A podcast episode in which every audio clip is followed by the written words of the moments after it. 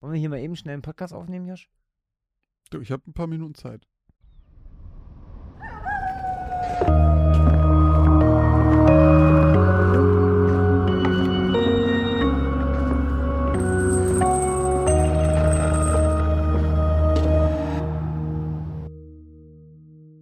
Moin und herzlich willkommen zur 37. Folge von Geschichten aus dem Altbau, dem Grusel-Podcast mit mir, Josh Kliemann. Und mir, Christoph Wellbrock. Auch in dieser Folge präsentieren wir euch natürlich wieder zwei unheimliche Geschichten, die entweder aus schaurigen Ereignissen, mysteriösen Vorkommnissen oder unerklärbaren Phänomenen bestehen.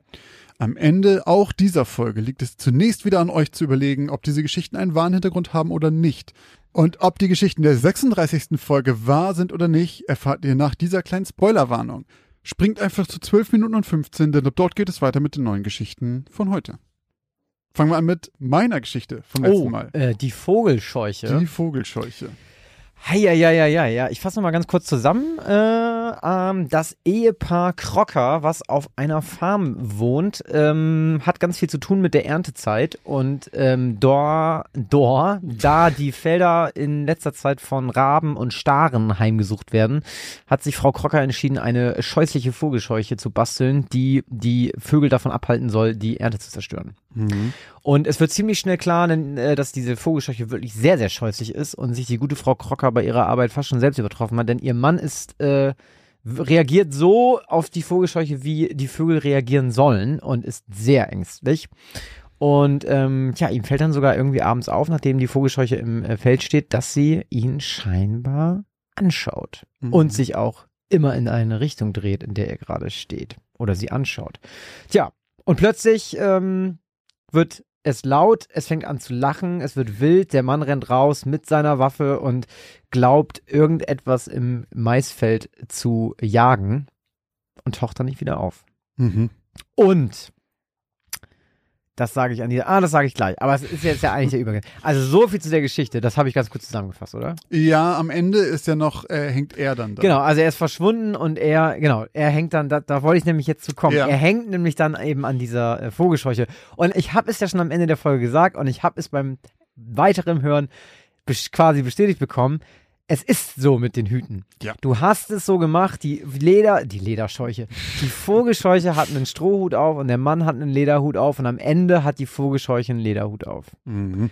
Und das ist schon der erste Hint, dass da der, der, der Mann quasi drauf ist.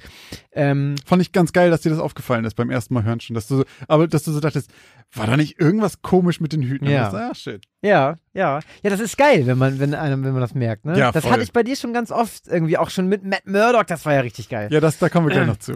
Okay, jetzt muss ich ja erstmal die Vermutung rausblasen, liebe Leute, die ihr uns äh, bei Insta in unser Community-Werkzeug da geschrieben habt. Wir haben nämlich euch gefragt, was ihr glaubt, ob ihr uns eine wahre oder falsche Geschichte erzählt habt. Und ihr wart euch dieses Mal erstaunlich, äh, naja, was heißt erstaunlich? Also ihr wart euch klarer als sonst, denn 68% glaubten, dass die Geschichte falsch ist. Und nur, in Anführungszeichen, 32% glaubten, dass die Geschichte wahr ist. Zwei Drittel zu ein Drittel. Genau. Hm. Ich schließe mich heute nicht dem Underdog an, sondern ich sage auch, die Geschichte ist ausgedacht.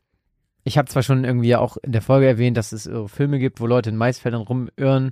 Aber Ja. Da würde ich jetzt nicht sagen, dass du dich da bei einem speziell äh, inspiriert hast. Vor allem kommt deine Inspiration ja sowieso immer ein bisschen äh, speziell, also anders als bei mir. Deswegen sage ich jetzt einfach, die Geschichte ist ausgedacht und du bist mit, keine Ahnung, in deiner Heimat mit Ellie spazieren gegangen durch Wald und Wiesen und da war ein Maisfeld mit einer Vogelscheuche. Also, sie ist nicht wahr. Ich habe sie mir ausgedacht, tatsächlich. Ich habe mich inspirieren lassen von einer Geschichte über den Mann Albert Engel, der 1916 in Wisconsin eine verdammt echte Vogelscheuche in seinem Kornfeld gebaut hatte. Und die Nachbarn waren so beeindruckt, dass sie halt beim Haus geklingelt haben und nachgefragt haben, wie er die gemacht hat und so weiter. Aber haben dann dort nur von seiner Familie erfahren, dass Albert seit ein paar Tagen vermisst wird. Und dann haben sie nach dem Mann gesucht und ihn aber nicht gefunden. Und erst am nächsten Tag fuhr ein weiterer Nachbar an dem Kornfeld vorbei und guckte sich die Scheuche etwas genauer an und hat dann gemerkt, dass das Albert Engel ist, der da hängt. Was? Das Und ist ja mega krass. ja, der hat sich dort erhängt. Und das heißt, dass Wie? zig Menschen an dieser Leiche in den Tagen vorbeigegangen sein müssen, ohne gemerkt zu haben, dass da ein toter Körper baumelt. Also die Vogelscheuche war Die hing am Baum? Nee, die hing an einem, äh, irgendwie, ich glaube, so wie ich es gelesen hatte, an so einem Pfahl halt wie so eine Vogelscheuche. Und wie hat man sich dann da erhängt? Weiß ich auch nicht genau.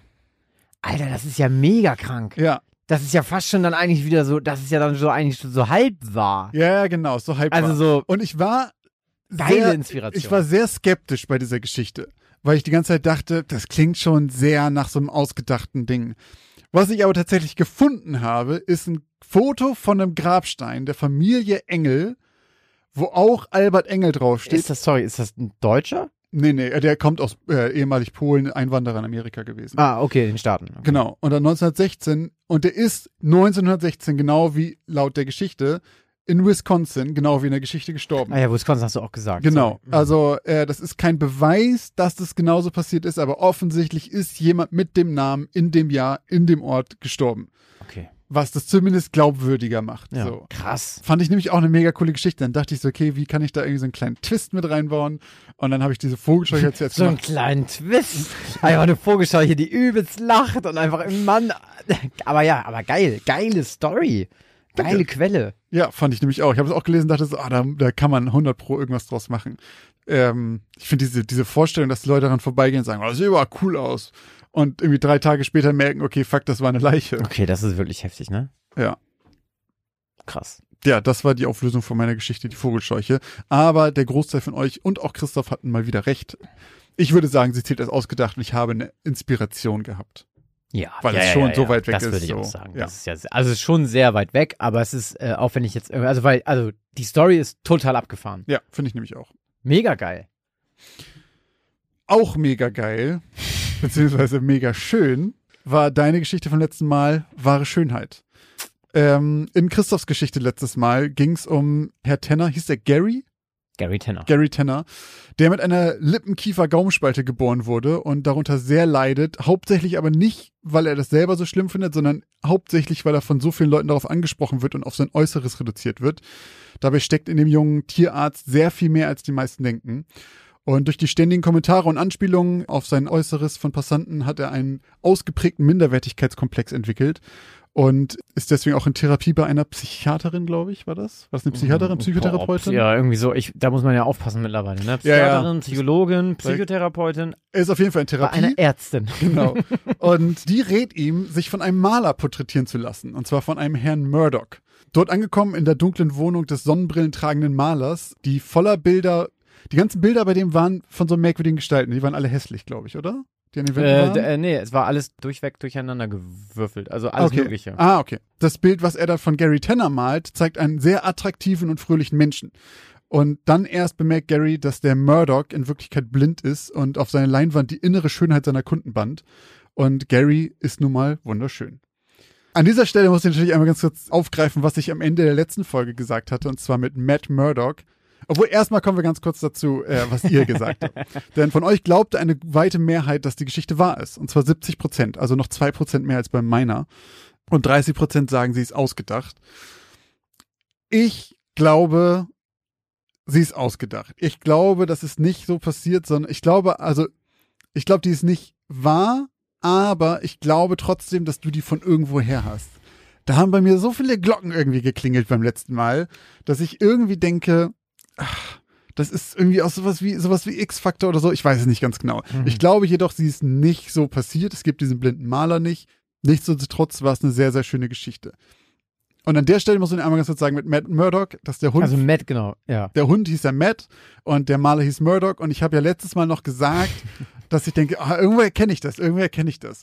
Und beim Abbauen von unserem Podcast-Equipment hier, da ist Christoph Stimmt. Zeuge, ich habe es nicht gegoogelt, Stimmt, ja. da kam mir plötzlich ein Gedankenblitz und ich dachte, verdammt nochmal, das ist doch der Name von Daredevil, dem blinden Anwalt und äh, Bekämpfer von Unrecht. Superhero. Ja, da war ich sehr froh, dass mir das noch eingefallen ist, bevor ich Google anschmeißen musste. So, Christoph. Wir waren so kurz davor. Dann willst du googeln?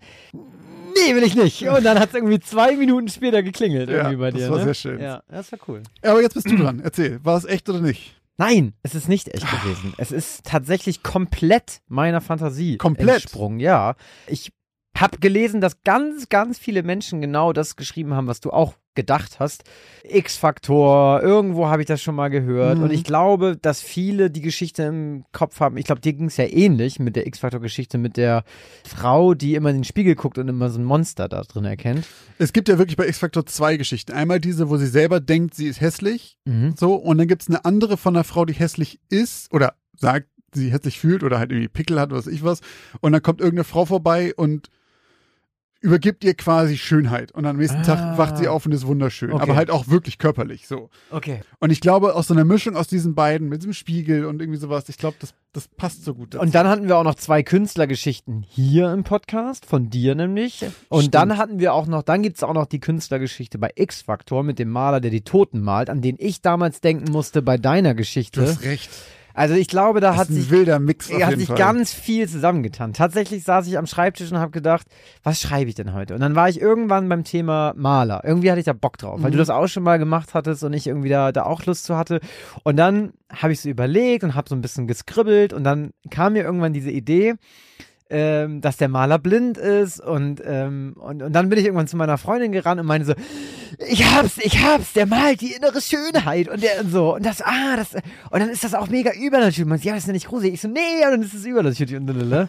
Und ähm, genau, und so kam ich irgendwie vom Höckchen auf Stöckchen und bin immer weiter rein in diese Geschichte. Und dann war ich auch bei Matt Murdock irgendwann. Der, der Hund hieß, nee, genau, zuerst hieß der Typ äh, Stevie Murdock. Da hatte ich dann quasi So Stevie Wonder. Stevie Wonder und äh, Oh. Matt Murdock. Und dann habe ich gesagt, nee, komm, ich lasse den Vornamen weg und nenne den Hund einfach Matt. Und dann werden das die, die, die richtigen Nerds werden das Easter Egg dann äh, entdecken und sich freuen. Bin ich jetzt ein richtiger Nerd? Ich war halt so, okay, warte mal, wie heißt Ich war denn- richtig stolz, dass ich war so, wie heißt eingefallen denn ist. der Devil wohl? So, also ich wusste Ah, nicht, wie der Devil heißt. Also, aber ich okay. wusste, okay, ich brauche irgendeine so eine blinden Dings, den man kennen könnte. Murdoch so. ist auch einfach ein geiler Name. Murdoch ist halt auch ein richtig geiler Name, ja. Ja. Stimmt. Also tatsächlich, diese Geschichte habe ich mir wirklich komplett selber ausgedacht. Ähm, Chapeau. Sehr, sehr schön gewesen. Eine Ja. richtig schöne, wohlige, ähm, warm ums Herz Geschichte. Dankeschön. Ich habe sogar gelesen, ein paar von euch mussten ein paar Tränen verknusen. Ja, verknusen. Da habe ich mich äh, gefreut. Haben wir schöne Träne weggeknispelt. Ja. Jetzt machen wir eine kurze Werbeunterbrechung.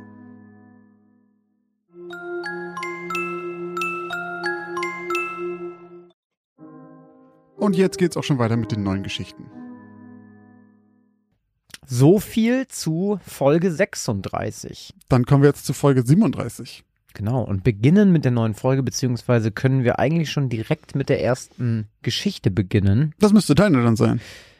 Oha, da bin ich ja mal gespannt, wie ihr die so findet. Die, ja, jetzt äh, kommt mein Kopfrechnen zu spät hier. 37 mal 2? Äh, 74?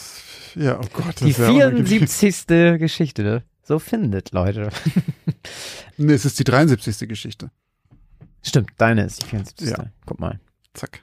Denn meine Geschichte in Folge 36 lautet. Sag mir ganz kurz, dass wir schon einfach 73 Geschichten gemacht haben. Ja. Crazy. Also mal ohne Scheiß. Ja, Verrückt. verrückt, oder? Aber ich habe mich schon wieder versprochen. Meine Geschichte in Folge 37 lautet Der Totengräber. Jeder Mensch hasste es, sich übergeben zu müssen. Christina jedoch hasste es ganz besonders. Jeden Tag hing sie mindestens einmal kotzend über der Kloschüssel, ihre Haare auf den Rändern der Keramik liegend, auf der häufig noch Urintropfen ihrer kleinen Brüder zu sehen waren. Frisch nach ihrer Behandlung war es immer besonders schlimm. Dann kam nichts außer trockener Galle und Christina quälten Magenschmerzen. Zweimal die Woche fuhr sie mit ihrer Mutter morgens die knapp 400 Kilometer zu dem nächstgelegenen Krankenhaus mit einer Hodgkin-Lymphom-Fachstation. Vor circa einem halben Jahr hatte man bei Christina Krebs diagnostiziert und seitdem ging es mit ihr nur noch bergab. Die Medikamente machten sie schlapp und launisch und sorgten für das ständige Brechen. An manchen Tagen war es so schlimm, dass Christina sich wünschte, sie würde endlich an dem verschissenen Krebs verrecken und nicht mehr jeden Dienstag und Freitag knapp zehn Stunden im Auto sitzen und sich vor Schmerz auf der Rückbank zusammenkrümmen. Für eine Bestrahlung war es noch zu früh, meinten die Ärzte, und Christina war froh, dass ihr bisher wenigstens noch ihr schönes blondes Haar geblieben war. Von sich selbst und den Spritzern ihrer Brüdern angewidert, schaute Christina einen Moment aus dem Badezimmerfenster ihrer Oma und beobachtete für eine Sekunde ihre Eltern dabei, wie sie die Farbeimer und Pinsel, die sie sich vor ein paar Tagen ausgeliehen hatten, wieder zurück in die Garage trugen. Seit vier Tagen wohnte die Familie jetzt schon zum Übergang bei ihrer Großmutter Franny. Nur ein paar Straßen weiter von Frannys Haus entfernt hatten ihre Eltern nämlich vor kurzem ein Haus gekauft und es gemeinsam mit vielen Helferinnen und Helfern renoviert. Doch die Nähe zur bereits schon etwas tüdelig gewordenen Oma Francesca war nicht der Grund für den Umzug. Der Hauptgrund war natürlich wieder der beschissene Krebs. Denn das neue Haus lag nur 15 Autominuten von der zweitbesten Hodgkin-Lymphom-Fachstation des Landes entfernt. Anfangs hatte Christina bockig reagiert und war verärgert über den Umzug. Sie ertrug es nicht, mal wieder wegen ihrer Krankheit im Mittelpunkt zu stehen und der Grund für jegliche Veränderung für ihre gesamte Familie zu sein. Doch als ihre Brüder ihr mit Tränen erfüllten Augen klar machten, dass es schlimmer war, ihre Schwester leiden und sterben zu sehen, als den lokalen Baseballverein zu wechseln, verstand sie und machte ihren Frieden mit allem. Hey Chrissy, jetzt mach endlich auf! Ich mach mir gleich in die Hosen! tönte es jetzt mit einem der Aussage unterstreichenden Hämmern von außen gegen die Tür. Na, das wollen wir ja nicht, grinste Christina und öffnete die Tür. Habt ihr schon alles gepackt? Mom hat gesagt, wir fahren heute Abend schon rüber und schlafen die erste Nacht im neuen Haus. Ja, frag Brian sonst nochmal, antwortete ihr Bruder und knallte die Badezimmertür hinter sich zu. Und er hatte nicht geflunkert. Noch am selben Abend fuhren Christina, ihre zwei Brüder und ihre Eltern in das neue Haus und verbrachten die erste Nacht in ihrem gemeinsamen neuen Zuhause und schauten so lange fern, bis sie alle gemeinsam auf dem Sofa zusammengekuschelt einschliefen. Mom, schmatzte Dylan am nächsten Morgen am Frühstückstisch, wer hat eigentlich vor uns hier gelebt? Der Duft von frischen Brötchen und Kaffee waberte an diesem Samstagmorgen durch die noch eher provisorisch eingerichtete Küche. Mit einer Pfanne in der Hand, in der der schon fast etwas zu krosse Speck vor sich hin brutzelte, drehte sich Christinas Mutter gut gelaunt zum Rest der Familie um und schaute lächelnd zu ihrem Jüngsten herab. Ich weiß es ehrlich gesagt nicht, Schatz. Wieso fragst du? Weil Brian, Chrissy und ich heute Morgen wirklich ganz abgefahrene Dinge in Chrissys neuem Zimmer im Keller gefunden haben. So? Was denn zum Beispiel? Es gibt eine Luke, eine riesige Luke, unter der ein kleiner Schacht unter dem Haus entlang führt. Nur aus den Augenwinkeln bemerkte Christina plötzlich den verdutzten Blick ihrer Mutter, während sie an ihrem Kakao nippte und fügte anschließend beruhigend hinzu, ich hab geschlafen wie ein Baby, Mom. Diese seltsame Luke bekommt man nur von innen auf. Mach dir keinen Kopf. Nachdem Christina und ihre Geschwister dabei geholfen hatten, die Küche nach dem Frühstück aufzuräumen, schlurfte die älteste der drei etwas erschöpft die Kellertreppe hinunter in ihr neues Zimmer. Argwöhnisch blickte sie auf den kleinen Teppich, der die mysteriöse Luke verdeckte, und ließ ihren Blick langsam und prüfend durch den Raum kreisen. Was, wenn es hier noch mehr Merkwürdigkeiten gab? Dann bemerkte sie etwas. Die Kellerwände hatten Christinas Eltern und ihre Helfer nicht gestrichen, weil sie immer noch fast makellos weiß waren. Eine Wand jedoch wirkte irgendwie blasser und weniger plastisch als die anderen. Als Christina näher herantrat, bemerkte sie zudem, dass sie eine völlig andere Struktur als die anderen Wände hatte und nicht aus übergemaltem Ziegelstein zu bestehen schien. Vorsichtig klopfte sie mit ihren Handknöcheln dagegen und horchte überrascht auf. Die Wand war aus Pressspan und es klang, als würde sich dahinter etwas verbergen. Aufgeregt kramte sie ihr kleines Taschenmesser, was sie immer bei sich trug, aus der Hosentasche und kratzte an den Ecken etwas Farbe ab. Bingo, lachte sie erfreut und begutachtete die vier kleinen Kreuzschlitzschrauben, die sie freigelegt hatte. Brian und Dylan bringen mich um, wenn ich ihnen nichts davon erzähle, schmunzelte sie und stiefelte die Kellertreppe hinauf, um ihre Brüder und einen Schraubenzieher zu holen. Wow! Staunten die beiden, als Christina die letzte Schraube aus der Pressspannplatte gedreht hatte und ein kleiner dunkler Raum mit unverputzten Wänden zum Vorschein kam. In der Mitte des Zimmers stand eine in den Fliesenboden geschraubte Bahre und ein metallener Instrumententisch, auf dem allerlei seltsames Werkzeug lag. Über der Bahre hing an einer schon etwas rostigen Kette, die wie eine Art Flaschenzug zu fungieren schien, ein stumpfer Haken. Ihr bleibt hier, flüsterte Christina plötzlich ernst und betrat den dunklen Raum. Sie ging auf eine Kommode zu, die links von der Bahre an der Wand stand, und öffnete eine der Schubladen. Angeekelt schaute sie auf mehrere Polaroid-Fotos in Schwarz-Weiß, auf denen Männer und Frauen zu sehen waren, die schlaff und mit geschlossenen Augen auf der Bahre lagen. Auf allen Fotos war am unteren Rand ein Name sowie zwei Daten notiert. Christina stutzte für einen Moment, doch dann verstand sie. Es waren Geburts- und Sterbedatum. Das reichte ihr, und gerade als sie ihren Brüdern sagen wollte, den Raum zu verlassen und zu ihren Eltern nach oben zurückzukehren, dröhnte plötzlich ein Schrei aus dem Erdgeschoss die Kellertreppe hinab, und die drei Kinder rannten wie vom Donner gerührt nach oben. Im Erdgeschoss angekommen, stand ihre Mutter schwer atmend mit einem Mopp in der Hand in einer riesigen roten Lache, die sich ihren Weg immer weiter über das Parkett bahnte. Mom! schrie Christina angsterfüllt. Was ist passiert? Ist das Blut? Ich, ich, nein, das, das, ist das Putzwasser. Ich weiß auch nicht. Ich, ich habe das Parkett gewischt und ehe ich mich versah, färbte sich das Wasser im Eimer auf einmal blutrot und dann kam plötzlich ein finsterer Mann mit Melone und Monokel die Treppe aus dem ersten Stock herunter. Ich habe mich so erschrocken, dass ich laut schreien musste und plötzlich löste er sich in Luft auf. Ungläubig schauten sich die Kinder einen Moment lang an, und erzählten anschließend von ihrem Fund im Keller. 45 Tage später. Pass auf dich auf, Christina, sagte Molly die Krankenschwester sanft und öffnete ihr die Tür mit dem schweren Sicherheitsglas. In der Auffahrt der psychiatrischen Klinik Ashcliff Hospital warteten bereits Christinas Eltern und ihre zwei kleinen Brüder darauf, ihr einen herzlichen Empfang zu bereiten. Tränen kullerten Christina über die Wangen, als sie Dylan nach 45 Tagen endlich wieder in ihre Arme schließen konnte, und sie war froh, dass er ihr verziehen hatte. Nach dem Vorfall mit dem seltsamen Mann mit Melone, dem plötzlich verfärbten Putzwasser und dem Fund des versteckten Raumes im Keller, prasselten in den nächsten Tagen eine ganze Reihe von seltsamen und unheimlichen Vorfällen auf die Familie ein. So häuften sich die Ereignisse, in denen die gesamte Familie mysteriöse Erscheinungen, wie etwa die mit dem Mann mit Monokel machten. Auch schaffte es fast niemand mehr nachts durchzuschlafen, ohne von lauten Stimmen oder schnellen Schritten geweckt zu werden. Das neue Heim, was für die ganze Familie eine Verbesserung darstellen sollte, hatte sich innerhalb kürzester Zeit zu einer unheimlichen Verschlechterung entpuppt. Am Tag vor dem Zwischenfall zwischen Christina und ihrem Bruder Dylan kam es dann zu einem weiteren unheimlichen Vorfall. Nachdem Christinas Mutter wie jeden Abend den Tisch für das Abendessen gedeckt hatte, ging sie zurück in die Küche, um die Auflaufform mit der Lasagne aus dem Ofen zu holen. Als sie jedoch wieder in das Esszimmer zurückgekehrt war, bemerkte sie, dass das Besteck, die Teller und sämtliche Gläser wie von Geisterhand wieder in den Porzellanschrank geräumt waren. Zusammen mit allen vorherigen Fällen legte sich in diesem Moment auch für die junge Mutter ein Schalter im Kopf um. Und der Gedanke, das Haus wieder zu verlassen, hatte sich trotz der schweren Krankheit ihrer Tochter und der Nähe zum Krankenhaus bei ihr verfestigt.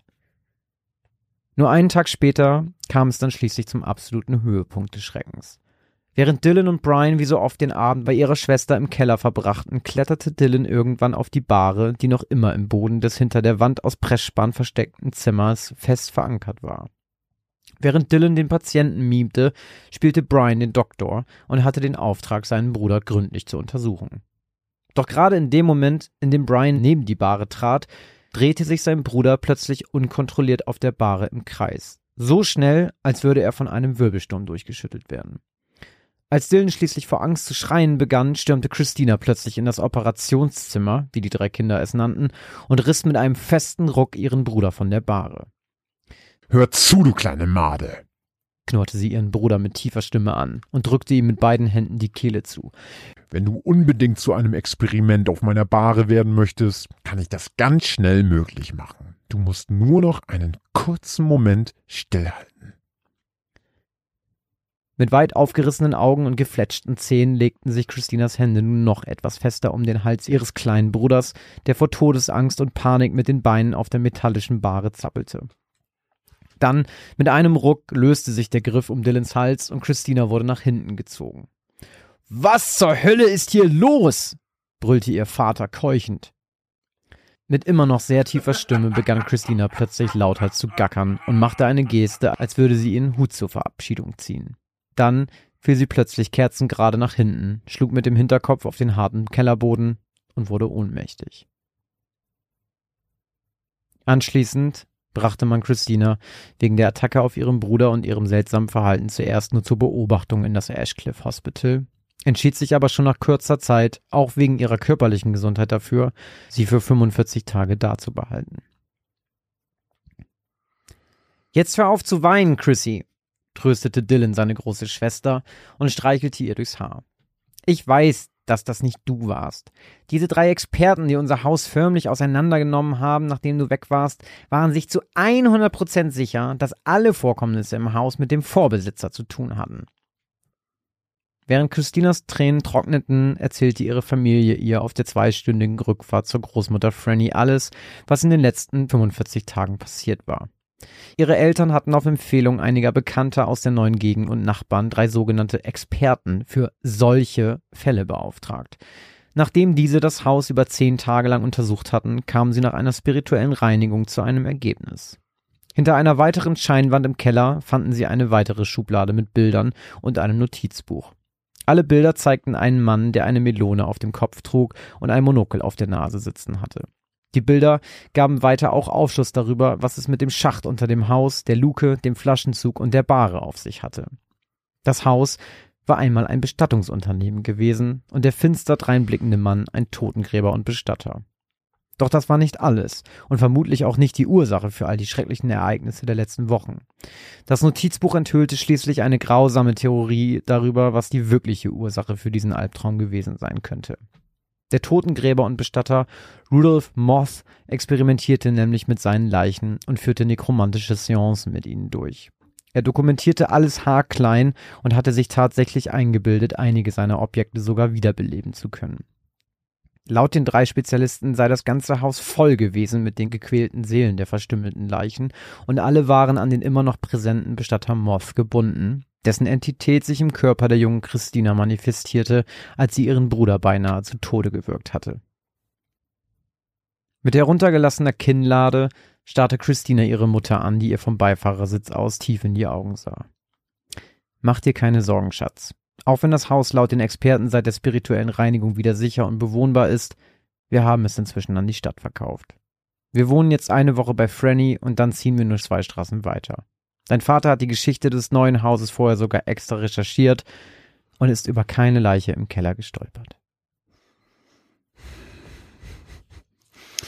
Hm. Wieso zieht man dann nur zwei, zwei Straßen weiter? Ja, es Ich wäre raus aus der Gegend, aber wir wollen bei der Granny bleiben, ne? Franny. vor allem wollen sie bei der zweitbesten Bei der Klinik. Fachstation für Ja, das Hodgkin-Lymphom. Fair werden. enough. Also, das- wenn sie aus dem Haus sind. Aber ja, klar, du, ich würde auch Ich würd den Ort wechseln. Kreis ausnehmen.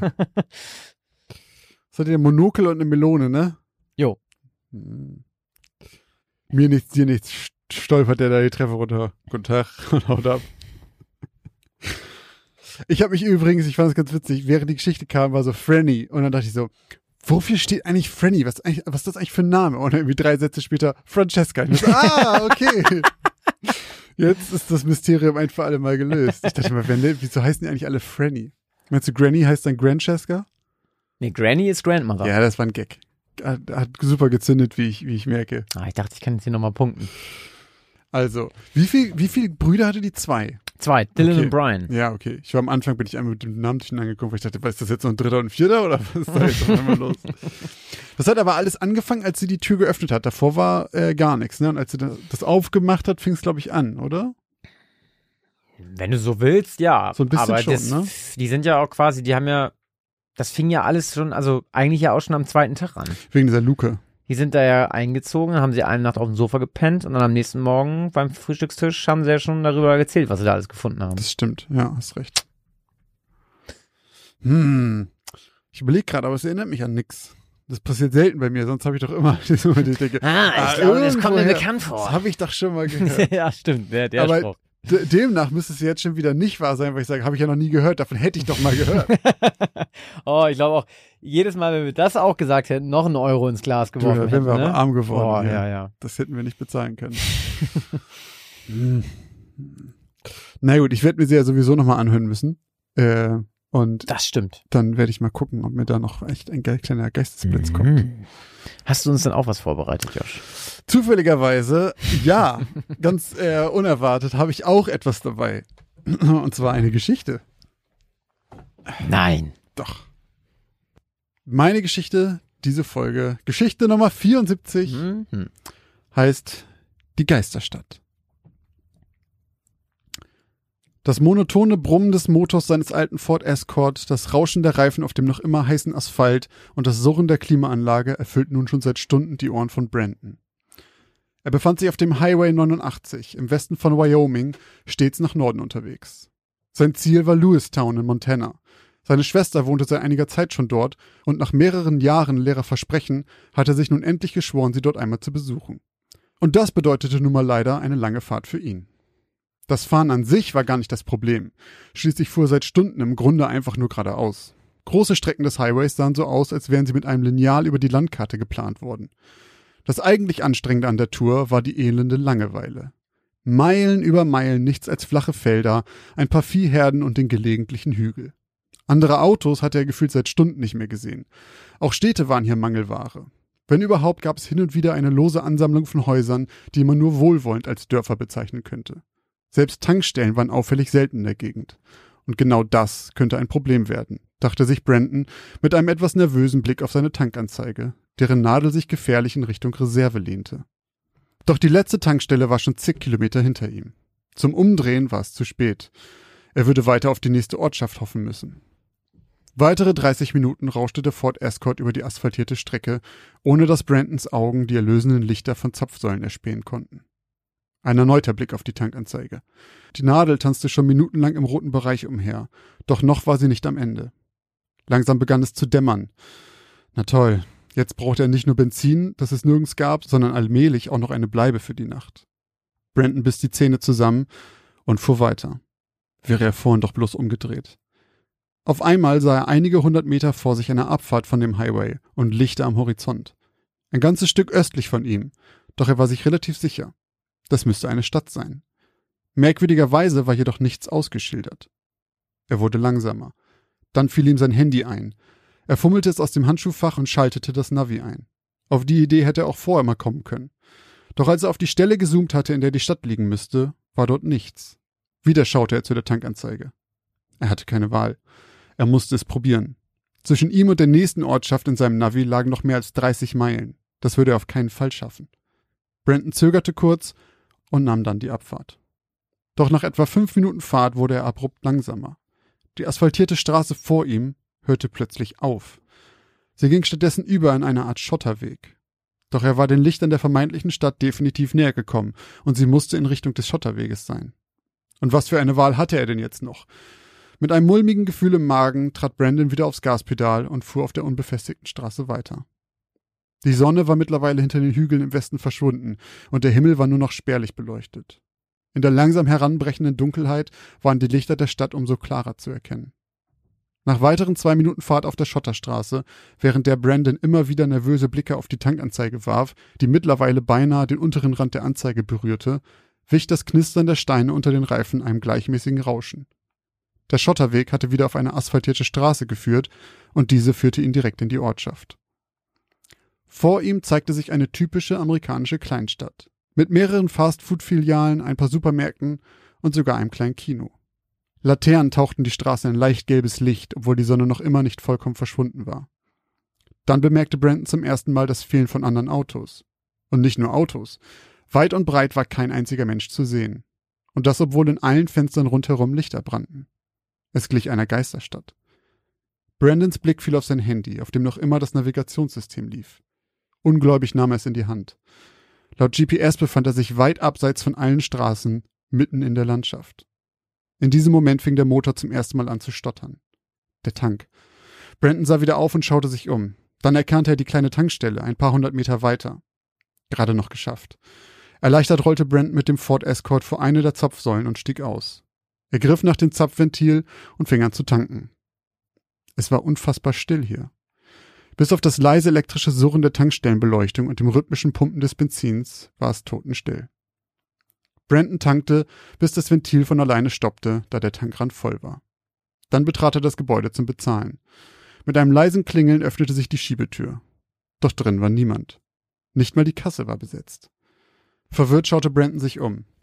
Er wollte gerade wieder hinausgehen, da kamen zwei Männer aus dem Hinterzimmer. Beide sahen ihn für ein paar Sekunden mit einer Mischung aus Irritation und Beunruhigung an, bevor der ältere der beiden sich fasste und ihn kurz angebunden begrüßte. Brandon fiel der kleine Stecker am Ohr des glatzköpfigen Mannes auf. Einmal die drei bitte, sagte Brandon freundlich, wenn noch etwas befremdet. Doch der glatzköpfige Mann schien mit der Technik der Kasse vor ihm sichtlich überfordert zu sein. Es dauerte eine Weile, bis der Betrag endlich auf dem kleinen Display vor ihm auftauchte. Als Brent mit seiner Bankkarte bezahlen wollte, wurde diese zweimal abgelehnt, weil ein Verbindungsfehler vorliegen würde, bis er sich entschloss, bar zu zahlen. Er hätte die beiden gerne gefragt, in welchem Ort er hier war, doch bei den abweisenden Gesichtsausdrücken der Männer verkniff er sich seine Neugierde. Als er den Laden schließlich verließ, sah er noch wie der zweite Mann, ein muskulöser junger Kerl, der bei der Army definitiv besser reinpassen würde als bei dieser Tankstelle, ihn aufmerksam beobachtete. Brandons Magen knurrte fürchterlich, als er sich wieder in seinen Wagen setzte. Er schaute sich um. Gleich drei Fastfood-Filialen waren fußläufig von der Tankstelle erreichbar. In allen brannte Licht und dennoch konnte er keine einzige Person darin sehen. Er betrat den ersten Laden. Totenstille. Selbst aus der offenen Küche kam kein Geräusch, kein Piepen von Fritteusen, kein emsiges Treiben der Angestellten. Hallo? Seine Worte hallten durch den Raum. Keine Antwort. Ein mulmiges Gefühl gesellte sich zu Brentons knurrendem Magen. Zögernd verließ er das Geschäft wieder und betrat das nächste. Doch darin spielte sich dieselbe gespenstische Leere ab wie zuvor. Wieder verließ er den Laden. Aller guten Dinge sind drei. Er öffnete die Tür des dritten Lokals und war beinahe ein wenig erschrocken, dass dort tatsächlich jemand am Tresen stand. Generische Musik, wie man sie aus einem Einkaufszentrum kannte, lief über die billigen Lautsprecher des Ladens. Es dauerte nicht lange, bis Brandon sich die Stille zurückwünschte. Langsam ging er auf den Tresen zu. Vor ihm saß ein etwas älterer Mann mit Glatze und einem kleinen Stecker Brandon stockte der Atem. Äh, hallo, waren Sie nicht eben noch bei der Tankstelle drüben? Nein, das war wahrscheinlich mein Bruder. Was willst du haben? Langsam wurde aus Brandons Irritation Angst. Er bestellte wortkarg einen Burger und Pommes, bezahlte und setzte sich. Während er wartete, holte er sein Handy aus seiner Tasche. Kein Empfang. Er fand jedoch ein offenes WLAN, doch obwohl er sich anmelden konnte, schien keine einzige Seite zu laden, als wäre er hier vollkommen von der Außenwelt abgeschnitten. Es dauerte 20 Minuten, bis er sein Essen bekam. Und beides sah nicht aus, wie er es von der Kette gewohnt war. Er war sich sehr sicher, dass beides eben gerade in der Mikrowelle warm gemacht worden war. Vor lauter Hunger aß er es trotzdem, verabschiedete sich von dem älteren Mann, der ihn während seines Besuches nicht eine Sekunde aus den Augen ließ, und ging wieder hinaus. Er bemerkte, wie schlapp er von der langen Fahrt war. Und obwohl er sich in diesem Ort unglaublich unwohl fühlte, entschied er sich nach einem Hotelzimmer für die Nacht zu suchen.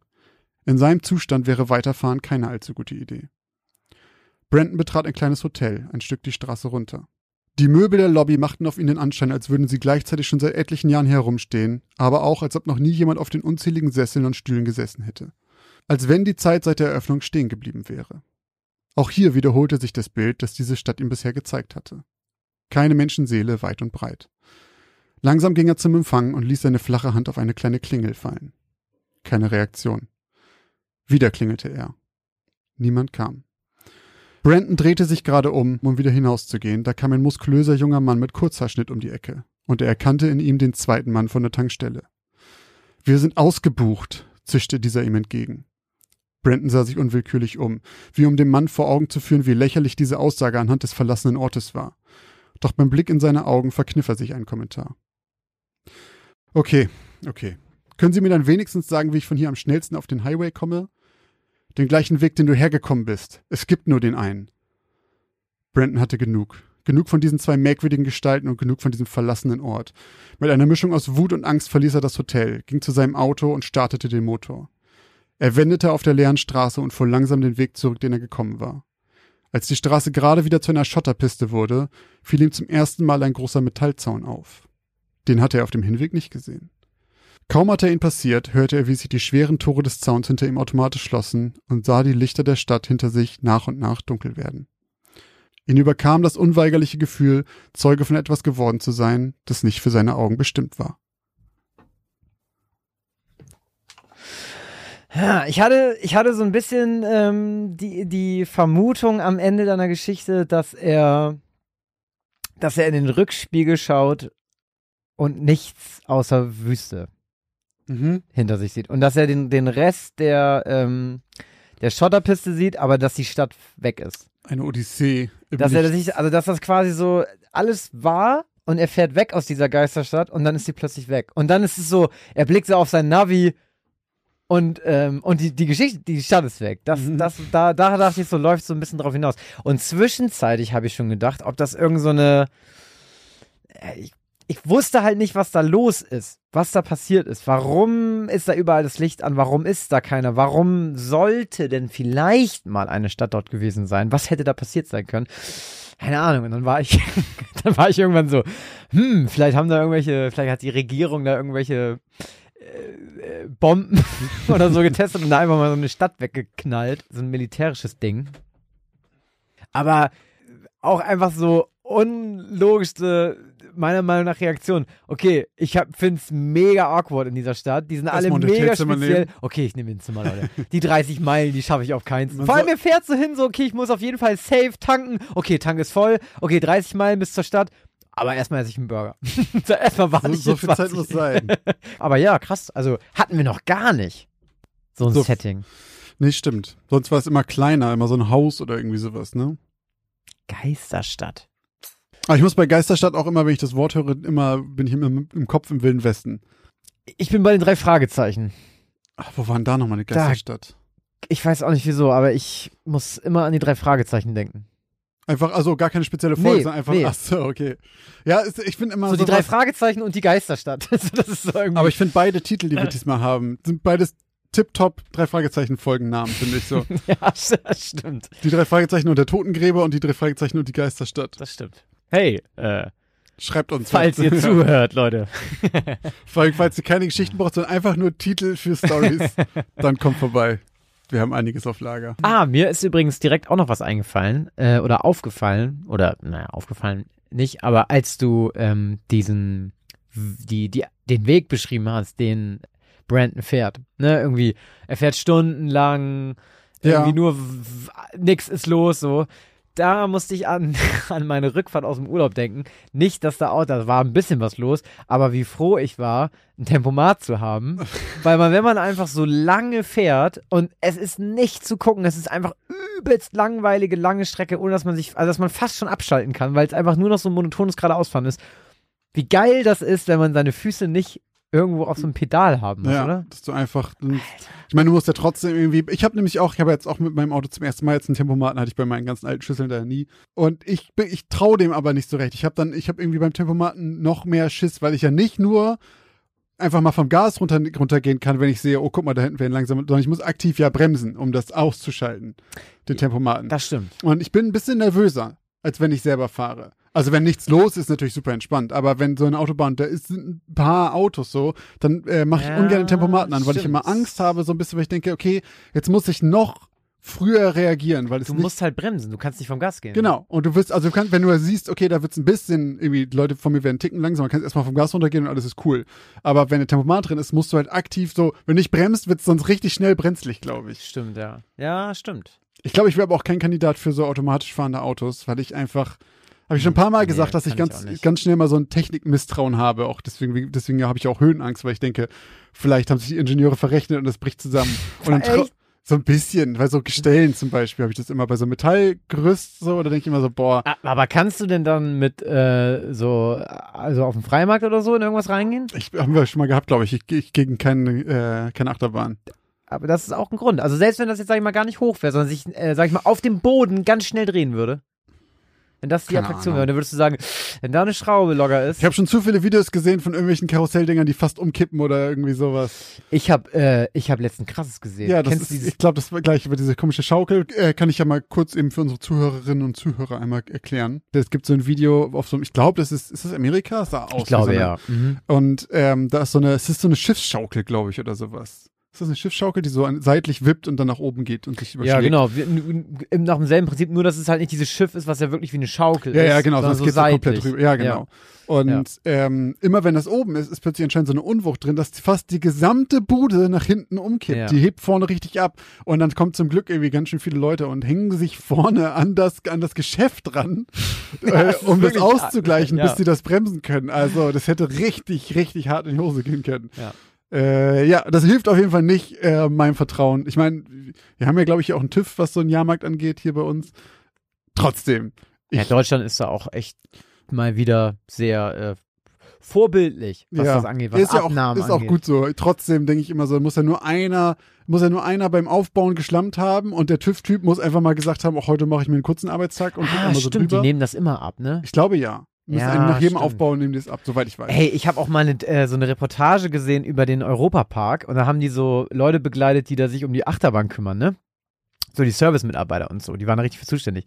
Und dann habe ich echt kurz gedacht, Alter, muss das, auf, also auf der einen Seite muss das eintönig sein, auf der anderen Seite ist es wahrscheinlich nicht so eintönig, weil du so viel Verantwortung hast, aber die müssen jeden Tag, jeden Wagen immer und immer wieder untersuchen und weißt du, zu, eine Million Fällen ist das immer wieder dasselbe, alles Ja. gut. Und in einem Fall ist es dann so, oh, gut, dass wir das gut ja, wenn du verschleißt, dann plötzlich nicht siehst, ist halt Ja. ganz schnell vorbei. Und dann habe ich gesagt, Alter, du kann, jeden Morgen fängt der irgendwie an, so eine Stunde irgendwie den Wagen und zu, sich anzugucken. Das, also, ja, aber vor allem dabei auch konzentriert krass. zu bleiben. Ja. Das, deswegen, da habe ich, glaube ich, so wenig Vertrauen weil ich denke, ich gehe immer Du von weißt ja, meiner, wie schlampig du Genau, ich gehe von meiner ne? Perspektive ja, ja, aus. Ich denke so, Alter, ich würde nur noch so Dienst nach Vorschrift. Ja, okay. Ach doch, den Wagen habe ich angeguckt so. Und äh, Herr Klima, haben Sie schon äh, die komplette Bahn? Ja, ja, ja, ja. ich habe auch die nächste schon vorgearbeitet. So. Boah, für morgen habe ich auch schon dran Morgen gedacht. du, alles, alles, alles, alles tippitoppi. Und dann plötzlich Alles tippitoppi ist auch so der siehst du, so, siehst du so im Hintergrund einen so einen Wagen von der Bahn fliegen oder sowas. nee, wäre nichts für mich. Äh, weder, weder als Kunde noch als äh, Anbieter davon. So, find so, nee, bin ich, da bin ich, äh, bin ich raus. Hm. Aber ich ja, war lange nicht mehr mit sowas fahren. Freimarkt ist ja ein paar Jahre jetzt aus. Äh, ein? Nee, zwei? Zwei Jahre? zwei ausgefallen? Jahre, glaube ich. Schade. Aber dieses Jahr vielleicht wieder. Wobei ich habe schon gelesen, der Freimarkt, äh, der Umzug findet nicht statt. Schade. Hm. Also für alle, die gar nicht wissen, was der Freimarkt ist, ist das zweitgrößte Volksfest Deutschlands. Das ist die fünfte Jahreszeit in Bremen. Ja. Sagt man das nicht so? Ja. Ah nee, Karneval war die fünfte Jahreszeit, ne? Ja. Fuck, okay, ich habe es komplett verkackt. Ich wollte gerade sagen, das ist die fünfte Jahr und alle Kölner jetzt. Moment mal. ich hatte irgendwas im Kopf mit fünfte Jahreszeit, scheiße. Wahrscheinlich auch schon ein paar Kölsch verkehrt. getrunken, Leute. Ich konnte immer früher von meiner alten Wohnung, ich habe ja beim Hauptbahnhof mal eine Zeit lang gewohnt, da war immer direkt vor unserem Fenster ging mal dieser Umzug lang. Und ich Oh, weiß noch, wird's laut, ne? das erste Mal hatte ich, äh, bin ich morgens verkartet aufgewacht, weil wir am Abend vorher gefeiert haben. Und dann ist da hier mit Posaunen und Trompeten vor der Tür einfach. Und dann lief die, kam da hier diese komischen ganzen ähm, Wagen von der Landjugend mit irgendwie Oh, ja. Johnny, Johnny Depp und so. Alter, ich bin durchgedreht. Johnny Depp, wie geht das noch? irgendwie Depp, Depp, Depp, Johnny Depp. Irgendwie ja, irgendwie sowas. so, ne? Ja, fürchterlich. Ich stand da oben und dachte, das direkt durch. Ey, aber es gibt ein mega geiles Video von irgendeinem Bremer Freimarktsumzug, wo die an der, Mit den Polizisten. jo, da fahren die an der ist, lang. das ist da bei mir gewesen. Das war das? Nee, es ist beim Schlüsselkorb, aber es war der Umzug, das bei war dem ich der verkarte Umzug? umstand. Okay, crazy. Weil du hast ja da über der Kneipe gewohnt noch, das meinst du, ne? Ja, Wo genau. wir mal Fußball geguckt haben, ne? ja, genau. Und da, irgendwie, ich habe halt zwei Tage danach dieses Video halt gesehen von diesem Freimarkt, von diesem Polizisten, der zu diesem Hardstyle-Kram Ja, der kann ja, mega ja. gut tanzen. Ja, das ist super lustig. Naja, mega gut. also, Hardstyle. er, na, also er konnte das halt. Das, was man das, da so tanzt. Genau, ja, ja. Genau. Für allgemein mega gut würde ich jetzt auch ähm, nicht so durchgehen lassen, aber für den Hardstyle war er ziemlich fit auf jeden Fall. Das stimmt. so, Das gebe ich ihm. Und was wir auch noch geben wollen, ist ein warmes Dankeschön. Und zwar an unsere Unterstützer und unsere Unterstützerinnen. Denn ihr habt uns mal wieder fleißig bei PayPal unterstützt und da wollen wir mal wieder Danke sagen. Und ich sage in diesem Fall vielen Dank an Marc und an Viviana. vielen Dank an Elisa und vielen Dank an Sarah Vielen Dank Jakob und vielen Dank Luisa. und vielen Dank an Marvin und liebe Grüße an Liz an dieser Stelle. Falls ihr uns auch finanziell unterstützen möchtet, könnt ihr das ganz einfach tun. Wir haben euch die Links dazu in einem Linktree aufbereitet. Den findet ihr entweder in unserer Bio bei Instagram, bei Twitter oder in unseren Shownotes. Außerdem könnt ihr uns bei Instagram folgen, wenn ihr auch an den Umfragen teilnehmen wollt, ob die Geschichten wahr sind oder nicht, oder mehr Informationen über die Hintergründe der wahren Geschichten sehen möchtet. Ganz genau. Außerdem freuen wir uns, wenn ihr uns auf iTunes eine Bewertung schreibt und wir freuen uns. Wenn ihr uns weiterempfehlt. Dann bedanke ich mich natürlich auch an dieser Stelle wieder bei allen Zuhörerinnen und Zuhörern, die auch heute wieder eingeschaltet haben. Und wenn ihr keine Folge mehr verpassen wollt und immer informiert werden möchtet, dann solltet ihr diesen Podcast natürlich abonnieren. Beispielsweise bei Spotify oder auch auf allen anderen Plattformen. Und falls ihr mehr von uns sehen wollt, guckt auch gerne mal bei Twitch vorbei. Denn wir streamen jetzt immer zweimal die Woche von 20 bis 22 Uhr jeden Dienstag und Donnerstag bei Twitch unter twitch.tv-gaming aus dem Altbau. Ganz genau. Und für alle anderen hören wir uns in der nächsten. Geschichte aus dem Altbau.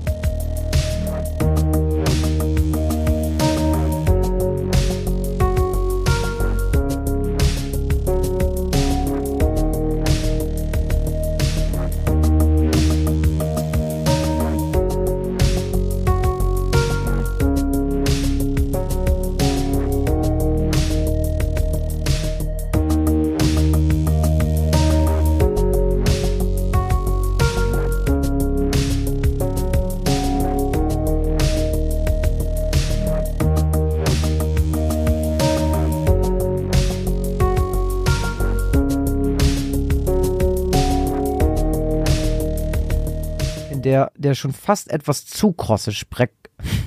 Mal den Satz bitte mal komplett von vorne. Mit einer Pfanne in der Hand, in der der schon fast etwas zu krosse Spreck. Mann, ey. Ich liebe krossen Spreck. Mit einer Pfanne in der Hand, in der der schon etwas zu krosse ich muss mich so, so konzentrieren gerade. War kurz, ich habe das schon, so, ich habe schon das bei mir beim Sprechen schon gefühlt. Ich hab's so kommen hören. Mit einer Pfanne in der Hand. Mit einer. So, jetzt los. Mit einer Pfanne in der Hand, in der der schon. Mann, ich, ich, ich sehe diesen Speck, wie der auf mich zukommt. Ich habe schon richtig Angst, dass ich's falsch mache. Mit einer Pfanne in der Hand, in der der schon fast etwas zu. Mann, Josh! Es tut mir leid. So, jetzt.